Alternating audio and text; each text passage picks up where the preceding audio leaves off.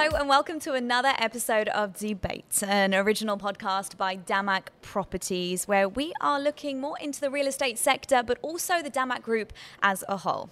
My name is Nimi Mehta, and I'm going to be your host this season. Uh, in previous episodes, we had an overview of the Damac legacy as we spoke to its leadership on its 40th anniversary. And today, we branch out into tech, innovation, creativity, customer service, and so much more. Our guest today is none other than the Managing Director of Operations and Technology at Damac Properties, a man who wears multiple hats, takes on multiple roles. Please welcome to the podcast, Ali Sajwani. How are you? Good. How are you? I'm amazing. So, so happy to have you here, Ali. I'm so excited for this conversation. I'll tell you why, because I think it's so important for people to know where you are now in the present. But more than that, I think it's important for people to know how it all happened and where it came from originally.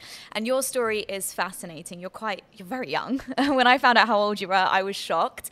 But you actually started in the business world in Damac at the age of 13, I believe. Uh, so, if you could please take me back to that. Where did it all start? What was your mindset like? And how ready were you to be part of, of a company like Damac?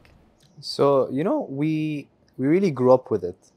So since we were kids, you know, uh, discussions at lunch, dinners was always around the business back when I was very young, um, it wasn't even property. Back then, we had a catering company. Then my father was very much involved in investments, particularly in 1999 2000. I remember in the, the tech boom that happened in the US, the tech boom and bust. My dad used to go to the US for three weeks at a time. And uh, me and my sister, we used to have like the staircase in our house. And we used to sit downstairs just waiting for him to come back, like on the days when he's coming back especially my sister, she used to get very emotional. She was very close to him growing up. And again, whenever he'd come back, you know, he'd get us some toys, but then he'd talk about the companies he's investing in and what's going on in, in the US at the time. Uh, when I was around 15, 16 is really when uh, I started looking more at the property business with my dad. So we used to have, I remember, launches of our products every week in Madinat Jumeirah. It was in the arena. And I used to give uh, the speeches for those launches. Um, but of course, it was more than just giving speeches. So I had I was expected to know the product, the prices, uh, the price per square foot, how we differentiate in pricing between different views on the building. Um, when I was even in the investment days, I remember I was given balance sheets of companies. This, I was very young. I was maybe 12 or 13 back then. And I used to read those balance sheets. I used to understand return on equity, net margin, gross profit. So when I was in university and I went through those accounting and finance classes, you know, it brought back memories for me. It was a breeze because I knew all of those terms at a very young age. I'm fascinated by the dynamic at home because you have your father, you have your siblings, you work so closely with your sister as well. Uh, how was that as the eldest son as well? Did you feel pressure from a young age? Yeah, so there was always the pressure where, you know, you're the oldest, so you're kind of the test subject in a way. Uh, so I had it, of course, harder than my siblings. I remember till I was 18, I had a 10 p.m. curfew. So you could imagine my friends are, they would go out at 10 o'clock and I'm expected to be home at 10 o'clock. Mm. So that changed when I went to university. But uh, it instilled a sense of responsibility in me. So today, my youngest brother, for example, Mehdi, he looks up to me as a father more than a brother. Mm. And we're very close uh, due to that. Um, having said that, growing up, he would always tell me, listen, you might be the oldest, but that doesn't mean you can take things for granted. If you don't perform, you have three other siblings younger than you, then you can just live your life, but don't expect me to treat you different because you're the oldest. So it brings in that sense of um, the work ethic, mm-hmm. where you know you have to keep performing, or else uh, just get brushed to the side. Long debate as to whether millennials now have it easier with the with the world that we live in. You know, social media, the way the world has developed. You know, they have access, they have higher resources than we had growing up. What do you believe? Do you believe that, you know, one day your son in the space that he'll be in and the roles that he'll be taking on would necessarily have it easier than you did? I think it's not easier, but the way that people work is changing in mm. a big mm. way. If you look at the last six months, so uh, ChatGPT, you know, it caused this huge breakthrough. And we looked at it as soon as it came on uh, we're trying to implement it in Damac in a lot of our functions. And before you know, GPT-4 has launched, which is the next version. Mm-hmm. And I think the beta for GPT-5 is in three months again. So I don't think AI and technology is there to replace people's jobs. I think what people need to understand is going to make them perform more efficiently. Mm, absolutely, I think that's beautiful. Um, so let's let's actually get into Damac a bit more because I would love to I would love to know. Forty years now, specifically uh, with you know pretty much shaping the Dubai skyline. Uh, but now, since then, of course, since forty years ago, so many other companies have popped up. So I would love to know from your point of view why Damac is different and differentiates from from the others in the market. It's because we are the most innovative real estate company, not just in the region, but maybe globally. Mm. If you look at the models we implemented in 2006, 2007, the first company to bring in the hotel apartment concept, where we sell you the apartment and then we manage it for you and give you the returns. We were the first people to bring in branded residences. Uh, we've always been innovative with the type of products we bring to market. In 2020, when we saw that the luxury market is picking up, 2021, after COVID, we launched Cavalli Tower. We were the first major launch in the last three years since then, uh, since 2018 to 2021. We brought a beautiful product with these huge balconies, uh, with these large po- infinity pools. So you're getting a villa in the sky. And after that, everyone copied us. Mm-hmm. So we tend to be the trendsetter in the market, and then everyone sort of follows suit. Mm-hmm. And I think that's what really sets us apart when it comes to the type of products we bring to market. Mm. And it takes, uh, being a pioneer in the industry, takes uh, a lot of risks. It takes not knowing if, if things are going to work or not. So, where does that ethos and that mindset come from? Uh, definitely comes from my father. So, you know, people think that, oh, he's chairman of a large group, he's 67 years old, he probably uh, is not involved as much in the business. He's very much involved. He's, he takes interest in every, in the most uh, detailed level like mm. you wouldn't even imagine. Mm. mm. Um, when it comes to the buildings, the apartment sizes, what is the view from the living room? Okay, when someone's sitting in his pool, what is he going to be looking at? Uh, what is the depth of the balcony? So he's very much detail oriented. And that's the key to his success. Till today, every product he looks at, every design he vets in detail, and we learn from him. And I think the management appreciates that, mm. uh, and they learn a lot from him. Mm. So I think that's really the key to our success. Mm. I do feel as owners and leaders and uh, you know people who are running these big companies or small, whatever the scale is, there is this fear of letting go. Um, I have this with my dad where he just has this fear. No, no, no, I have to do it. I'm like, Dad, you've been doing it long enough. Chill. You hire people to do the work. Have you ever had this? Is this something that you struggle with at all? So I used to say that when I started in 2014 mm. out of mm. university. I used to tell my dad that exact same statement. Yeah. Today, I'm very much opposed to it. Mm. In the same way he was opposed to it nine, ten years ago. You can delegate when you have a team who you can trust and who are willing to learn and operate in a similar fashion to you. Mm.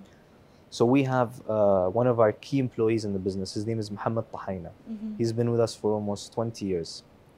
He's one of those people we can delegate to and we trust because he works in a similar fashion to us and as owners you know we're more than happy to be to delegate but when we have the right person in the right position. Mm. How important is it to understand all aspects of the business? You know, I feel like people maybe just stick to one department and just want to know that thorough in and out, which is amazing. But I think what you spoke about was it's multi departments working together to ensure the ethos of the company and the, it's, it's running like a machine, you know, like clockwork. So how important was it for you? I mean, you started young, but to to know all departments. You said that you know from a young age you were looking at the balance sheets, you were doing this, you were giving presentations. For anyone listening right now, um, can you stress the importance of that? The most important thing to succeed in any business is to know the details of your business and all the details of your business. So you need to go through. Now, if you're a founder or you have a startup, by nature, you're going to know the details of your business, or else you won't be successful. If you come into a position of senior management, it's very important to go, don't just deal with your N minus ones, go all the way to your N minus threes. Uh, you need to know what the people on the ground are actually going through. Uh, what are their struggles? What are their pain points? In our CRM department, for example, uh, I took it over in 2021, and it's no secret, our CRM was a big, big problem. Today, I'm happy that our CSAT scores have come up to four out of five. Our NPS is positive after it was negative for quite some time. Mm-hmm but it's continuous development and continuous work. But the reason we're changing the entire software, telesales software of the whole company, is I called in one of the most junior employees, the actual guy who picks up the phone. And I called him to my office with his with the senior bosses and the managers all sitting there. And I told them, let's make a call to Damac, route it to him. I want to see what the process is. Mm.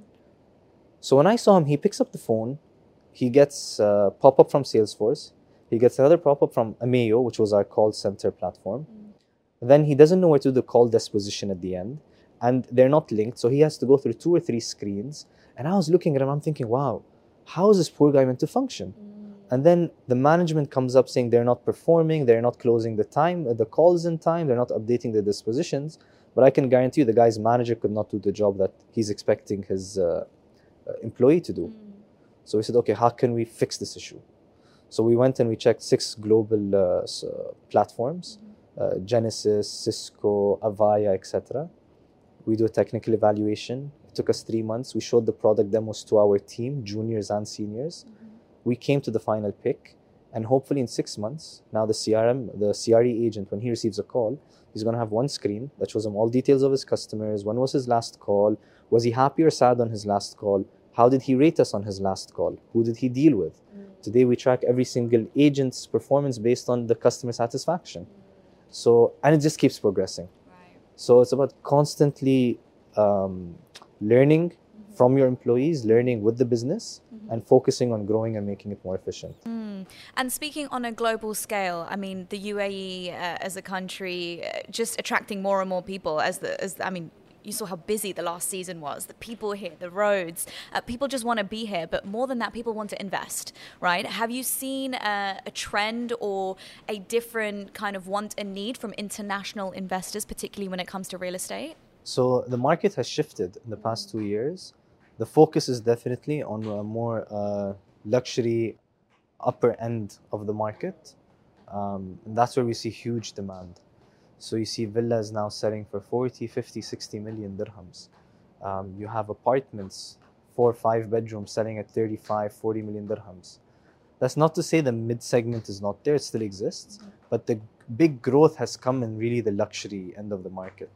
And of course, we've catered our products uh, to suit that need. Uh, Damac Bay, which we sold out on the day of the launch, three towers in Dubai Harbor, 400 units in each uh, building, high ceilings, marble, top end finishes. We sold that out in two and a half hours, I believe. Um, Cavalli Tower sold out. We have Cavalli Couture on Dubai Canal. It's a, probably our most premium product today. It's stunning. I mean, there's no product like that in Dubai. And we see that there's really very high demand on the luxury products. So, of course, we're sort of focusing mainly on that side of the market. Mm, interesting. And, and you know, I mentioned in my introduction, you're a man who wears many hats uh, professionally. But I love to know on a personal level, what does Ali do when he's not working, which is probably a very rare thing to catch you. But when when you're relaxing, when you're just enjoying me time or with your family, what is it that you're up to? I love going to the beach. Yeah. And you know, you'd be surprised of how often I go. So I start my day early. I wake up at 5 a.m. I am in the office from 8.30 to 5. Mm-hmm. But then I make sure I go to the beach every day because the beach is literally two minutes from the office in Madinat Jumeirah. And I go there every day from 5 to 6.30. And I have my swim in the sea. And then from 6.30, I pray, I leave. And then I have a meeting at 7 or a dinner meeting or whatever it is. And I get home by 9.